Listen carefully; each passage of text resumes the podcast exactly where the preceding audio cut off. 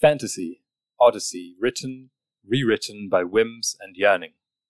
Through a land of pixel sprites, comfort, hope, lust, learning. And when should I make finite what promises such starlight? A dinner bell's echo, or is it my alarm? Rings across the nexus like a flame swallowed quick by night.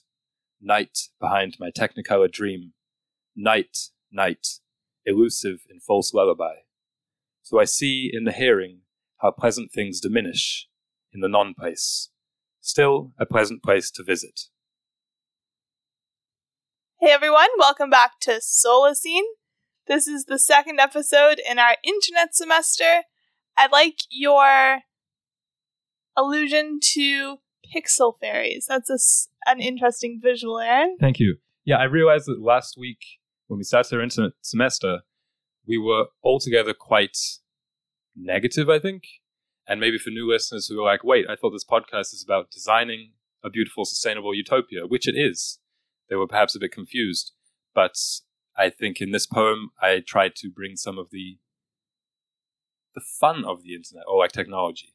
It's like it is a, it can be such a cool technology, right?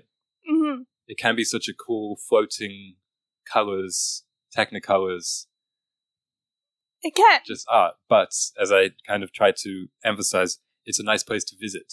Mhm. Maybe not one of the best places to live, like when people talk about some cities. Yeah, exactly. Yeah, the city that you only go for a weekend getaway. Vegas. Mm. Well, hopefully not, but So, this week we are going to talk about some of our favorite things regarding the internet. We're going to talk about how it shapes people to be very culture driven, how it, how this fascination with generations has captivated people recently, and finally about hyper individualism, which would be, we're still not sure if it's caused by the internet, if it's a circle, a feedback loop between society and the internet, or what have you. We're going to get to that discussion at the later half of this episode.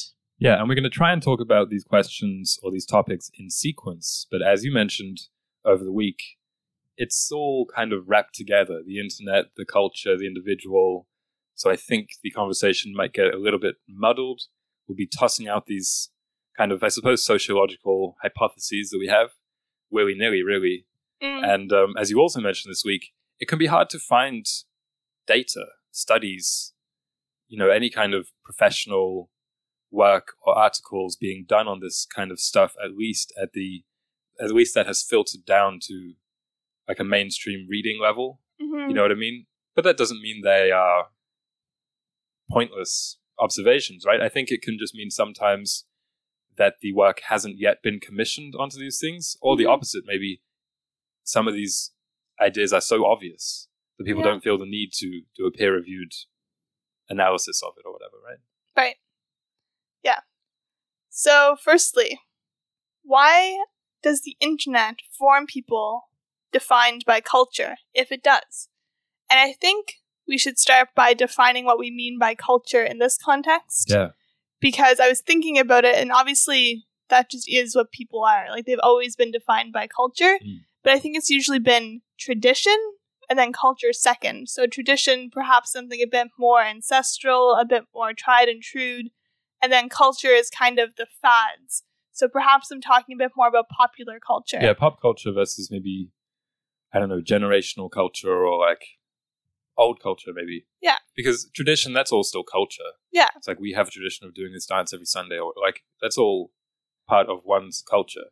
I also thought that defining was a good place to start. And I thought maybe since the term has become so all encompassing, or as you allude to, maybe always was, we could try and define what isn't culture. Okay. Might be a little bit more more practical for this question. hmm Like what in your life can you say is not culture, is not part of culture? It's a hard question. My first thing was food, but food is Yeah, that's super a key cultural. example. Um, but this is food is an example of something that I'm not really talking about. I'm talking about internet culture. Okay. Like food is like real life culture. Well, yeah, yeah. I think the internet culture versus other culture, that like internet culture is its own subculture. Yes. You're talking about like memes, Twitch, slang, Celebrity. celebrity, that kind of Yeah. thing. Like, but I do think that culture itself the internet has also like I'm including that in the in the prompt, I suppose. Okay. My only answers for what isn't culture is being genu- genuinely alone. Okay. Like this means no podcasts, no television, no looking at paintings or whatever. Like genuinely alone in a way that we're usually not.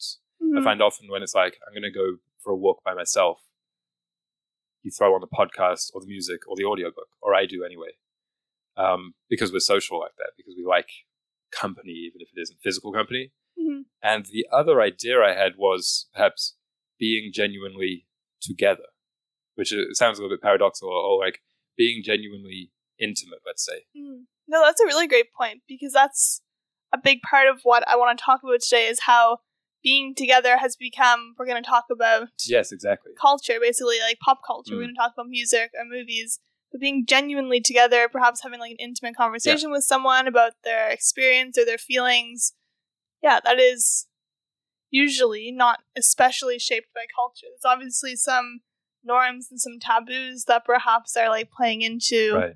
the dynamic of the people but yeah. But usually not not especially shaped by pop culture, as you made the distinction earlier, anyway. yeah Or maybe old culture in some ways. mhm. Um, but yeah, that's why I use that word intimate because it's like it seems like the general progression in terms of like familiarizing yourself with people, aka socializing, is you start off talking about maybe one's weekend, then maybe The Walking Dead or Game of Thrones or whatever. So you you kind of go through this cultural process.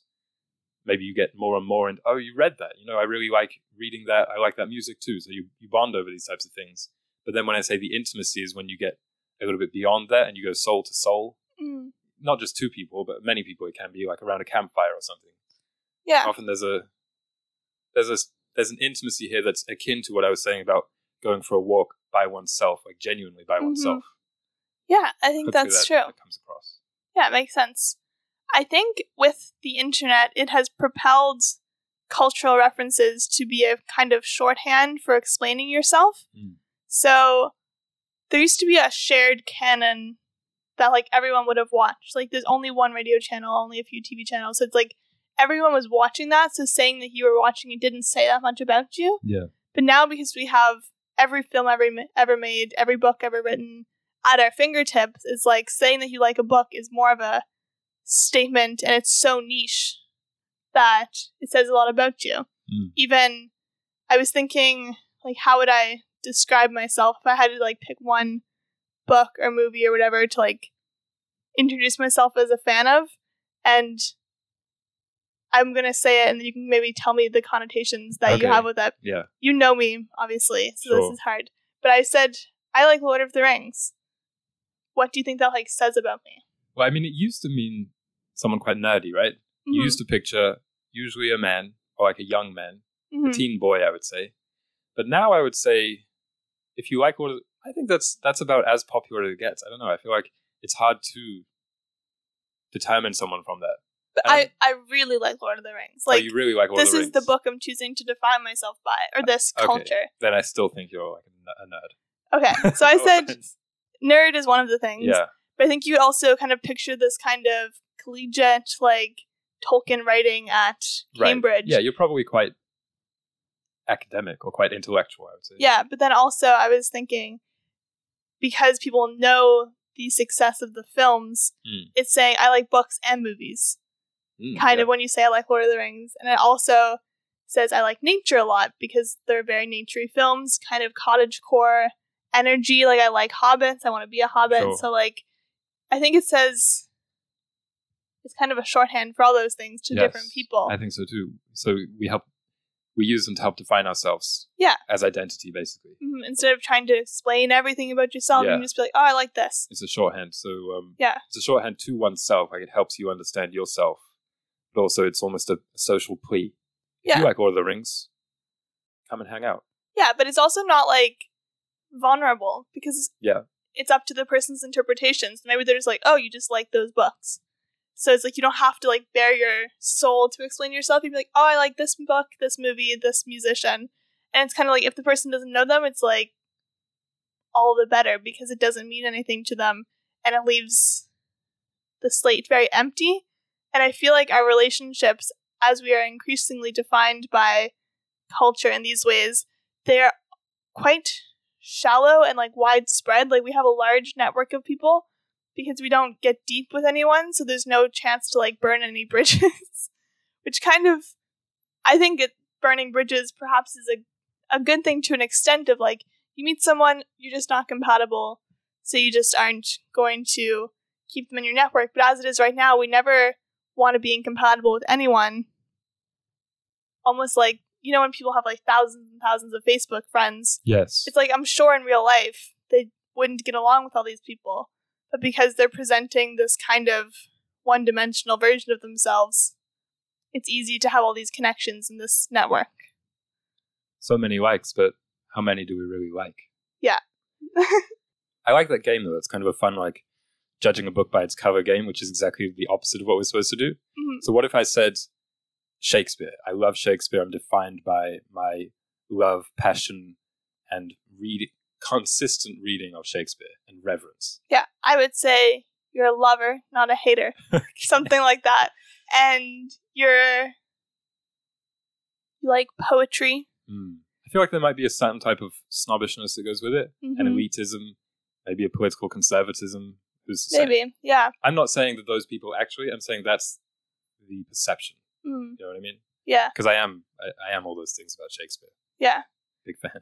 Big, big Shakespeare guy. But yeah, it's an interesting activity.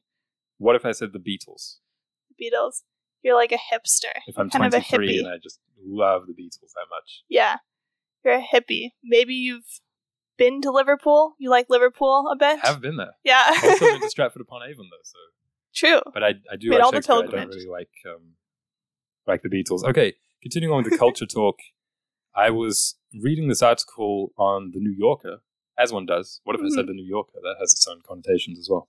That was called "How the Internet Turned Us into Content Machines." Mm. like content culture culture is largely consisting of content these days and it said cultural products and consumer habits alike increasingly conform to the structures of digital spaces and i was like what does this mean in terms of us becoming defined more and more by culture well one there is the seemingly ever ever increasing and almost infinite commoditization of the internet so that every page is just more and more funneled by ads Mhm. and funneling you to click a link at the end to buy the product, either for the person's own own store or through an affiliate link or whatever. And two, I was thinking about just our experience of scrolling and content. And this article also had the quote that content is digital material that may circulate solely for the purpose of circulating. And uh, I was like, yeah, that's that's exactly what distinguishes, let's say, content from genuine art, or even genuine journalism or genuine news. Because if it is a thing, or genuine video work, or genuine photography, if it is a serious example of one of those skills or hobbies, um, then it would be it would be dignified enough to retain that name, to retain the, the name of a photo or a video or an article or a poem. Mhm. But because it isn't really attempting to be good, it just exists solely to be circulated. Then it it kind of sinks down to that title of content. Yeah. And I think this emptiness or this superficialness or this vapidity of experience, I feel like that is or has leaked into just our experience of life or Yeah. our personalities. Certainly. That relates nicely to the meme of the week. Okay. So I guess I'll just jump into that. So the meme of the week that I chose was Dressgate, which was in 2015. There was a picture of a dress circulating. Hmm. It was taken in really bad lighting, so it appeared to be white and gold or black and blue, depending on how you perceive it. Yeah. And 2015 apparently was the year that all the memes that we remember existed. Sure. So I think that's kind of funny. But this meme, it was within a week, there were already 1 million tweets about this dress. Which camp were you in? I don't remember. Oh, Yeah. thought everyone had this ingrained on their memory. I was black and blue, like a bruise. okay. Hashtag Team Bruise. Okay. um, and celebrities were Yes. weighing in on it. Washington Post, New Yorker, New York Times, like Mhm. every reputable news outlet was writing about reputable, it. Yeah. There were people publishing papers about it, scientists. So it was a really great example of something circulating that is the definition of vapid and just like Right. inconsequential. And it's really funny because some of those papers, I mean, some of it I'm sure was about the soci- sociological uh, significance of this meme being circulated so widely and so quickly. Yeah. But there was at least some explanations about by like optologists who were like, well, actually, the visual effect is, uh, you know, and explaining why certain brains and certain lighting or whatever. Yeah. But so it, it is ostensibly a learning opportunity. hmm But now no one would actually be able to tell you what, like, why it appeared like that. They just say, oh, it's something to do with light or eyes. Yeah. exactly. Like no one actually learned. And there was a few things that I wanted to touch on this meme. One is that for a lot of people it caused a legit existential crisis between like perception and reality. Mm. Because until this point a lot of people just I remember I don't know if it was this, but there was some kind of optical illusion that I remember seeing in my life where it lit, it did mess me up for like a few days where I just kept thinking, what if how I perceive blue is different than other people? But because I've been taught this is blue, I can only describe it in terms the exact same terms as everyone else. Yeah. And I think it's like interesting that something so frivolous can cause existential. Right. Well, the internet can it can expose these things, right? Yeah. Like I remember, maybe this is this is spoiling what could be another meme of the week, but last year or this year, little there was uh, there was a little bit of a debate going on about how people visualize. Yeah. Did you see? it? And it was like, how do you visualize an apple? Is it like a cartoon? Is it like blank? And some people were saying, I can't visualize at all. You know. hmm And so there's this. It exposes these things that through ordinary conversation would never come up really. Yeah. But in the internet, it's like, wait, you don't. And we're always looking for these fundamental differences by which we can separate ourselves. Yeah. And I think a lot of them are frivolous. Like, do you pour your cereal first or your milk Exactly, first? Stuff exactly. like that. And I think I was wondering, kind of a question. I don't think it's a question for next week, but like, is someone's tendency to give in to something so frivolous as circulating this meme of a dress does it say anything about their personality or their like competence or is it just this is funny this is like slightly interesting so they're going to circulate it You mean like, are there more wheels or doors in the world? You mean like that kind of thing? You you saw that that debate that was raging, yeah like that kind of question. yeah like i just wonder Your willingness to engage in those types of conversations. Mhm. I don't know. I think there's some people like I wouldn't say it has any. You could read someone's like politics or yeah or IQ on it or something like that. I Yeah. don't, I don't think it's like a judgmental thing like that. I just think it's that some people actually just find it entertaining, and Yeah. sometimes it is entertaining. Sometimes, Yeah, I sometimes so. it isn't, but sometimes, um, like I remember on my uh, my Facebook page, which is just teeming with activity these days. I reposted this image of like, do you remember this? the gremlin with like Yeah, money the gremlin. I don't- with- the gremlin with money. yeah Um, for those who don't know, it's a gremlin or a gnome or something like that. oh the gnome of good luck the gnome of good luck something. is what yeah. I'm saying. And it's like if you see this, you have to repost it and you get good luck. And it's, just, it's like this this ET looking person like with a bunch of cash. Um, and you do these things like largely ironically. It's like this is kind of funny, yeah but also you do them. So I Mhm. feel like in a lot of these cases, is there isn't a detachment or an irony to it. hmm I think it used to be a bit more because like when this happened or like the selfie with Ellen, like things used to happen yeah. and it was like, oh, this is cool. This is Right. unique. But then now I feel like these things are happening 10 times a day and people are still circulating them. That's really funny. The selfie with Ellen feels like it was the Oscar selfie that was like, Yeah. were we're going to make this the most liked uh, image on Instagram. Yeah. It feels like it was a century ago in Yeah. terms of public perception because it wasn't like, this is disgusting. There Mhm. wasn't like the public, but now it's like when you look at, let's say, during the lockdown when they were all the celebrities were singing that song on the video, everyone was Yeah. like, oh, I hate these, you know. Yeah, like I just think it's changed so quickly. Yeah. Even I remember the first YouTube video to hit a billion or whatever was like Gangnam Style, but now it's like videos hit a billion all the time. Mm. Like things have just accelerated so quickly that it's really hard to. I think it's wearing away at us. Okay, so just to bring it back to the question a little bit, that's a nice meme of the week. Yeah, thanks. Um, just to, I feel like the memes of the week they slip into conversation a lot better than did the Organisms. organisms. Uh, anyway, so i- with the exception of in the nature semester, organisms fit in there. But anyway, So for the question of people defined by culture, I basically had two answers or two two different reasons. And one is that culture has expanded, and that's why I thought we both thought starting with the definition of it was useful because we it makes you think that so little escapes the reaches of culture. Mm-hmm. Um, and what I mean by expanded is like if you enjoy baking now, if and you are young, raised on the internet, very often you are involved in a baking subculture. Mm-hmm. You know a baker online.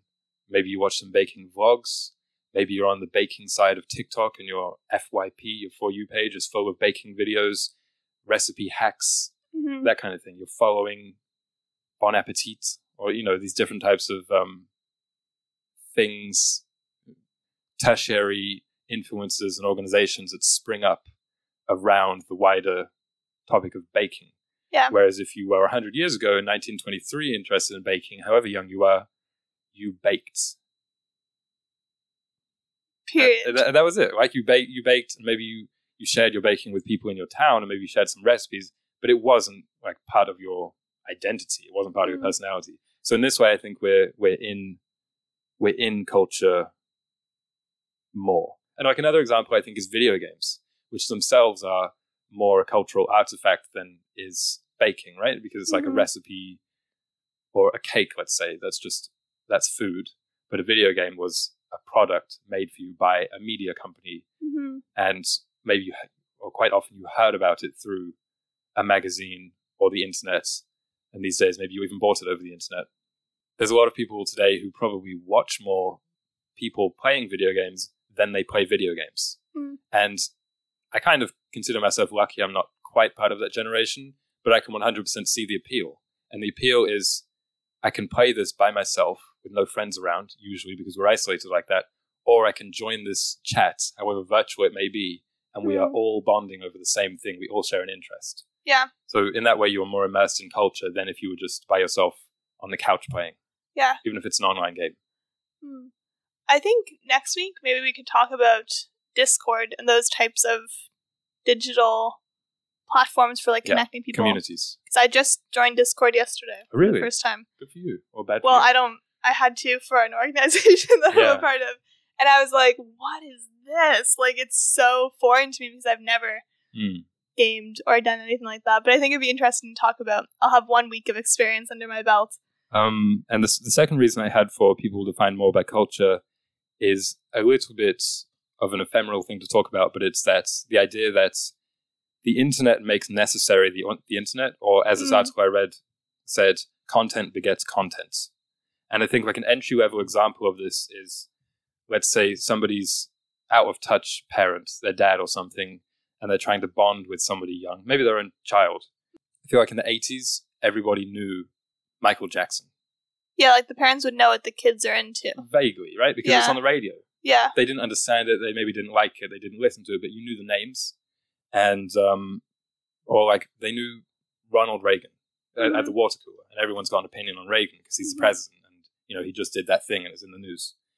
Um, but now I feel that the radio won't tell you what's popular Yeah. because it just doesn't. hmm and um, and even in politics, you kind of have to be following day by day or hour by hour on Twitter because that's how fast things move.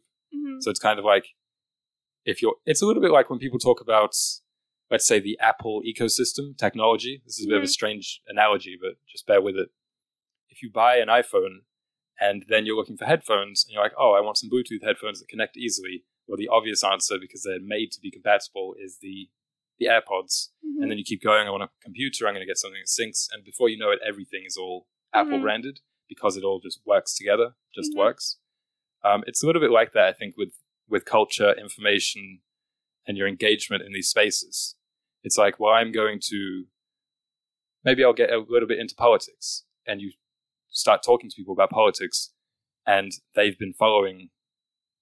You know what I mean? Daily, yeah. and they follow these pages, and they're so up to date. So you kind of have to to keep up. Yeah. About keeping up. Certainly. Yeah, I was thinking a bit how the internet is kind of like the obvious place for this type of news.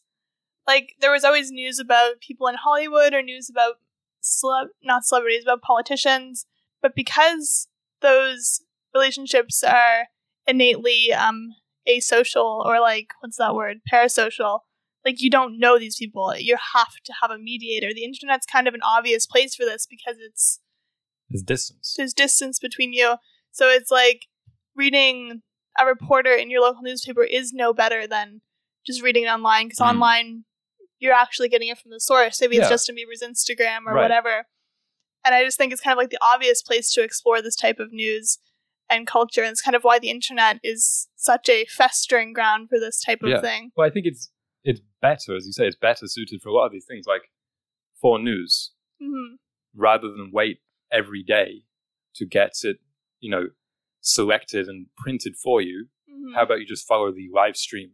You Yeah. see it directly and you see it in real time.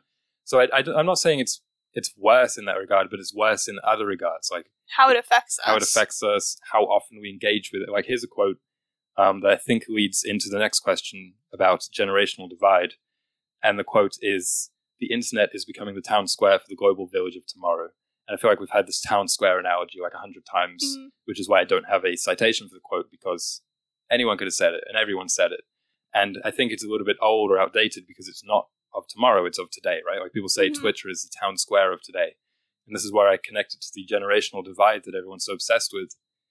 I feel like people use this just as a way of kind of waving away the idea that the internet is wildly different. It's like, well, you know, it's the town square of today, it's the morning newspaper of today.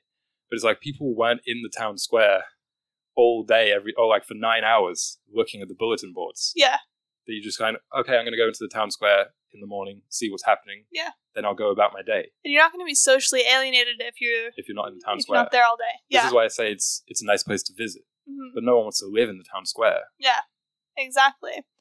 And yeah, I always see ads for these websites or these apps that like compile five different newspapers and they give you like a summary of them each day. Yeah. It's like, oh, you only need to read it in five minutes. But it's like, that's just so much information and so many different things your brain has to process. And it's already inundated with enough information from just the natural world and the like existing in this plane, let alone adding in so many Yeah. different things there. Another New Yorker quote. Apparently, the New Yorker writes a lot about these things, so maybe. i always like their articles Yeah, I always like their articles. There was a time where I got the the magazines, i was going to say i thought you were subscribed for a Yeah. brief period and they were fine. They're not my favorite news outlet, but they do. what's your favorite news outlet I like The Economist. oh right i forgot crypto leash It's not. Uh, i just i just go by the name That's I'm what I sure always it thought actually about it. Enough about my news consumption, but the quote from the New Yorker is that the concept of the generation divide gets social history all wrong.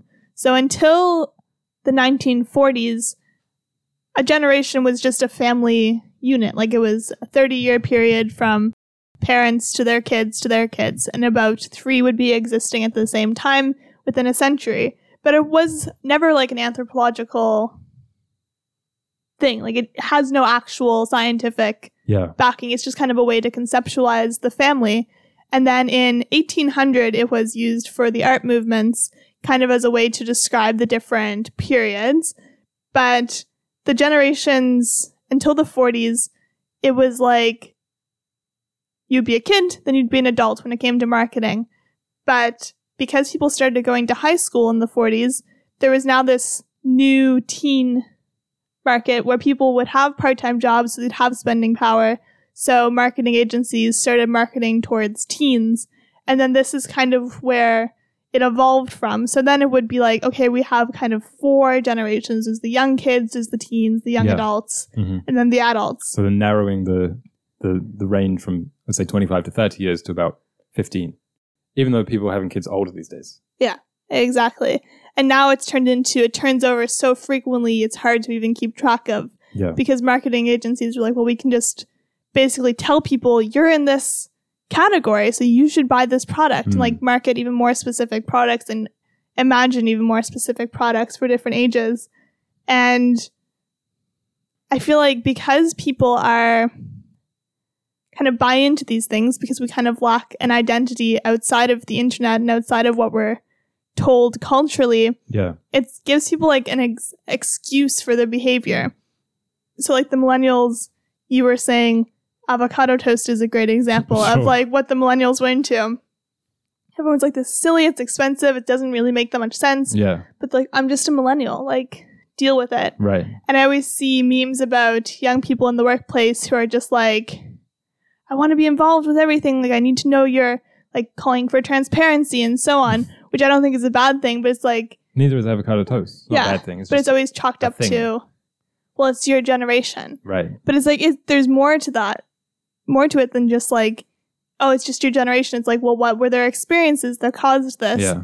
And people within a generation are so different. So again, it's a part of identity. Yeah. I'm a Gen Z or I'm a boomer, much like I'm an Aries Exactly the or same. I'm yeah. a, a blue dress type of person. yeah. It's just like when you were born impacts who you are. Not really. Like, yeah. I also think I also think it's maybe a function of like culture becoming so wide and so popular and so news that people say like another uh, some way that people try and define it is like you're an X if you remember X when you're Yeah. young. like if you remember 9/11 then you're this. hmm Um, but it's like for, for many hundreds of years. I mean, like I don't live in New York. yeah. Why would I remember nine? You know what I'm talking about? Yeah, that's like those are some of the big things when they talk about these generations are all these very America centric Yeah, events. It's like, oh, if you remember the Vietnam War, then you're in Gen Y, and if you were alive during the Great Depression, you're a boomer, and so on. And it's just like, well, you could be a boomer and you could have been like one during the Great Depression or whatever. sh- I mean, we are shaped by our experiences. Like, no doubt, Yeah. people who were five when the COVID lockdowns happened or the Great Depression happened, like Yeah. that, that makes a big difference.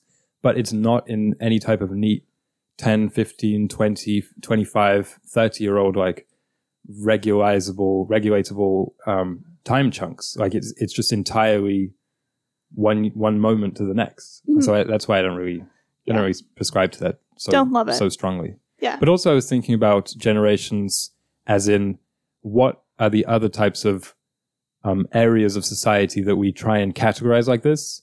And the one that came to mind for me was art, especially if you think about like visual arts. You have, let's say, paintings, romanticism into realism, into impressionism, into modernism, into postmodernism, etc.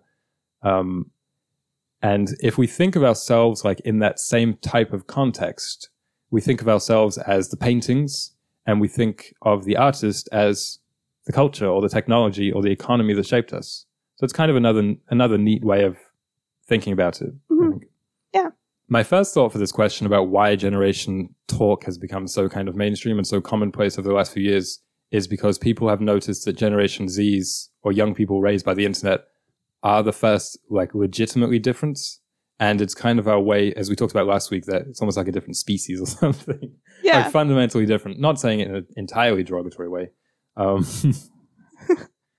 um, it's almost our way of rationalizing this or retroactively throwing that conversation across the whole, let's say, last century by saying, well, you know, they're different, but you know, you got millennials, you have Ys and X's and boomers, um, and so it's all, you know, they're no they're no more different from the rest than this was different from this, yeah. which I don't.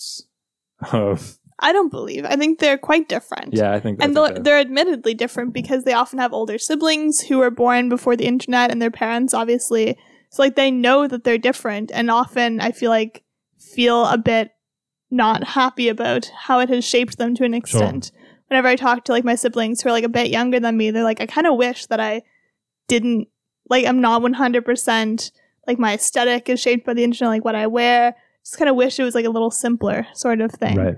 And I think that's a common feeling amongst young people. And like we are right at the brink, the cusp You of and I, internet yeah. experience. So 99s. Party like it's 1999s. Yeah. Do you think the generation talk is a bad thing? Or do you think it's just harmless? uh, I don't think it's great. Yeah, I don't I think it's great. I don't like anything that, as I kind of alluded to, gives people like an out for their behavior. Be like, oh, I'm just this. Like I don't love when people are like I'm just an Aries, so like I'm gonna be, I'm gonna be bubbly and like not super smart or Is that, whatever. what, is that what I am? I, I have no idea what Okay. they are. I think we're bossy. maybe. But it's like I just don't like when people use kind of silly things to to genuinely describe this. It's like fine if you want to be like, oh, I'm INFJ for like kind of a fun like party conversation. Or the Myers Briggs thing. Yeah, like if you want to just use these as kind of like a fun, oh, I'm just a millennial, like lightheartedly, but it's gone deeper than that. Like People people, are internalizing it. Yeah, Yeah. I mean, we saw there was like the wider discussion about is boomer a slur yeah. because because it was getting that serious, hmm um, or at least at least to some people's eyes. Yeah. Like is Um, Karen a slur? Well, yeah. Karen Karen will be next week's meme of the week, maybe. Yeah. Um, but I think it's I, I don't think it's that bad. I think it's mostly harmless. It's a little bit redundant, and it probably divides people more than they need to be divided. Yeah. But I think there's it's it shows this degree of like sociological awareness. It's it's quite interesting actually that like everybody understands these terms intuitively. hmm So I think I don't know. There's there's something there's something neat to. it. I think generally we're just kind of caught in this the acceleration period, the hockey stick. If you could any graph about population, technology, culture, you know, lifespan is another thing we didn't talk about because people live a lot longer than they used to. Hmm So there is an extra, let's say, twenty years added on. Yeah. So it does make you think about these a little bit more. Um, yeah, we're just kind of caught in this hockey stick, and we're using whatever terminology we can to try and make sense of it in a way. Yeah, for So sure. I think that's there. And there's also, like I said, the identity matter where you see young people today, often they, they find it outdated at best and somehow sometimes offensive at worst when the go-to question of upon meeting somebody to try and get to know them is what do you do because people don't want to be defined by their economic role anymore or their professional capacity but it's like well if you're not defined by what you do what are you defined by so i think Mhm. that's kind of a vacuum that people are trying to fill with whatever we can Yeah, I think so. The final question, which sparked much debate in this household this morning about is the internet causing people to be more individualistic? And perhaps we'll take different sides in this, but hyper individualization means a tendency for people to act in a highly individual way without regard for society.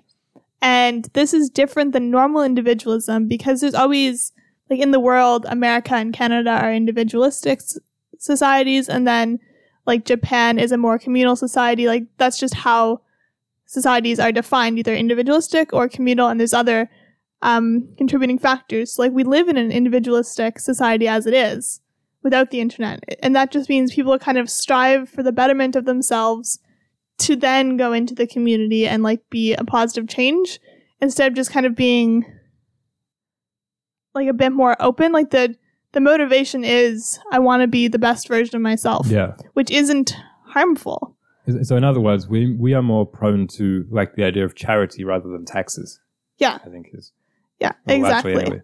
and so that's like a healthy form of individualism it's like you're just gonna work on yourself first so you can spread goodness but the unhealthy version the hyper version of individualization is like cheating 75% of university students apparently admit to having cheated at one point or okay another sure And it's like this in itself, it's like, well, if everyone's doing it, why shouldn't I do it? Hmm. But it's like it erodes trust in systems.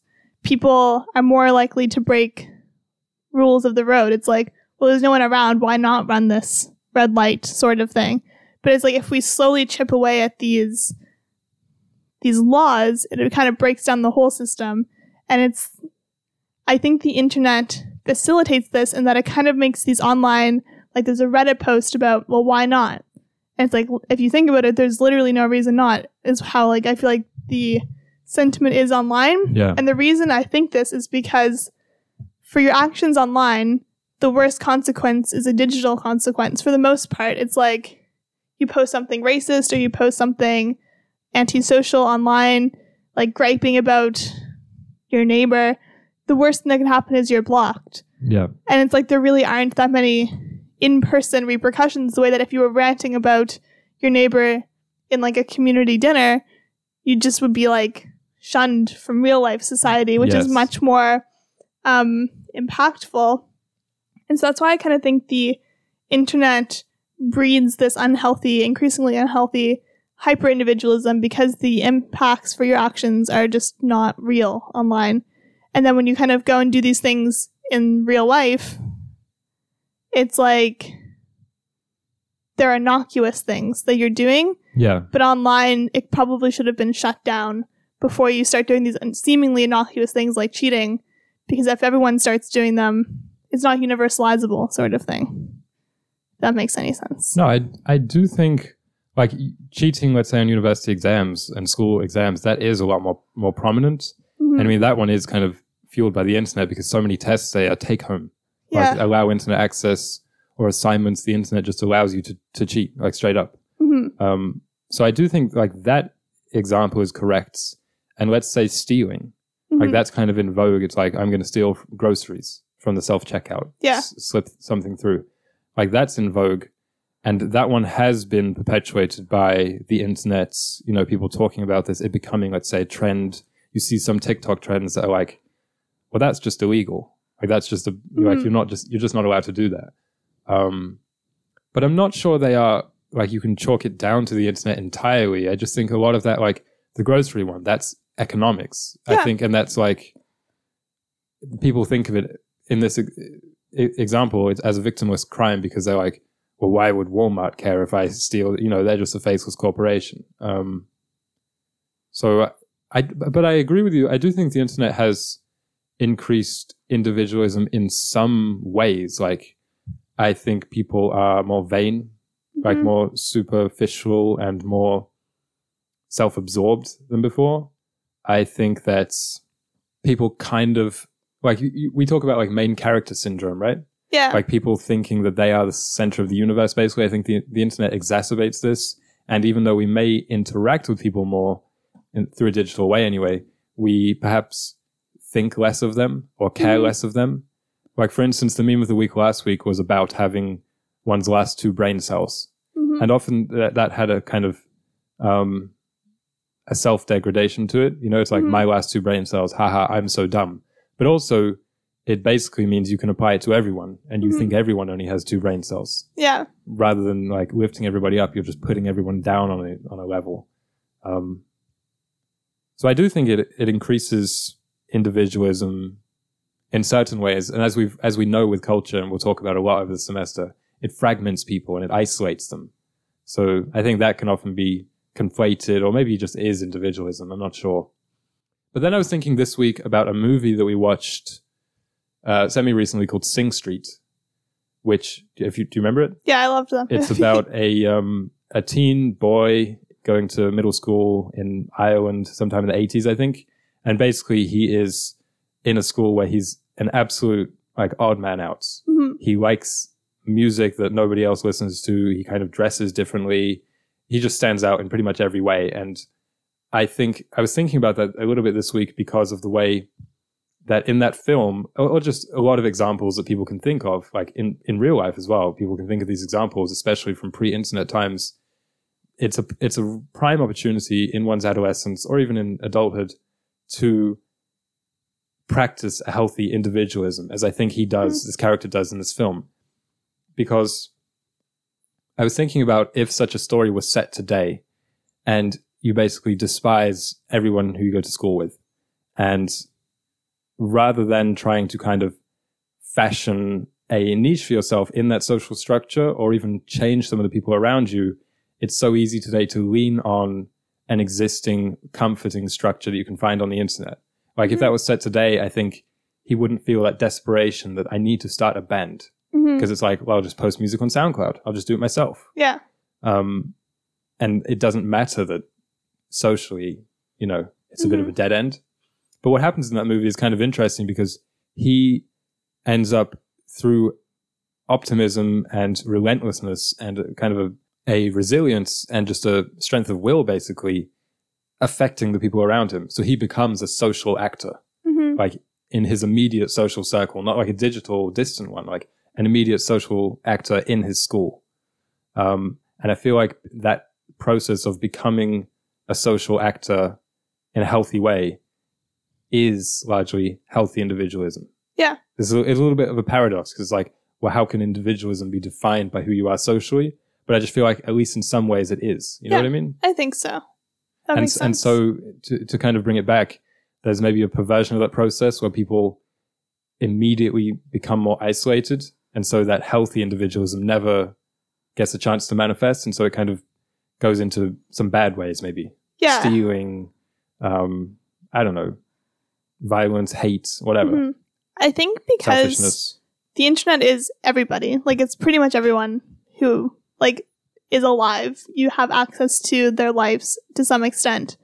And as it is, like he really stood out in his community because he liked music. Yeah. But online, if he was trying to stand out on SoundCloud, he'd have to get so niche.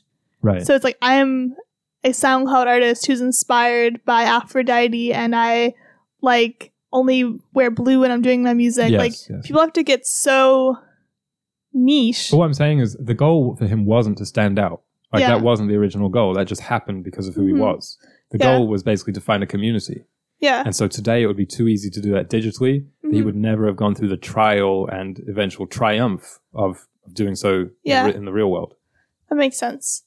Um, yeah, I just think the getting super niche is another way that's unhealthy individualism on the internet. Yeah. To try and stand out or to try and make it, you have to be like so countercultural, but like culture is everything these days. So like it's I think it's leading to a lot of like weird manifestations of people's interests that like wouldn't have manifested normally to try and stand out. Like people are just really extreme. Yeah, there's a lot of affectation in there for sure. Yeah. And I don't think that's great. So that was pretty much all I had on individualism. Can we come up with a, a Solacene designing question for next week? Yeah. Uh, maybe while we're talking about Discord, I was going to say design some kind of online community. Uh, But- I just feel like that's a it's an kinda silly. oxymoron in some Yeah. ways. Um, we could maybe look at existing technologies that are good for, like existing online technologies that do in fact facilitate in-person Yeah. interactions. Okay. Highlight them. Tinder. okay. Okay, bye everyone. Thanks for listening.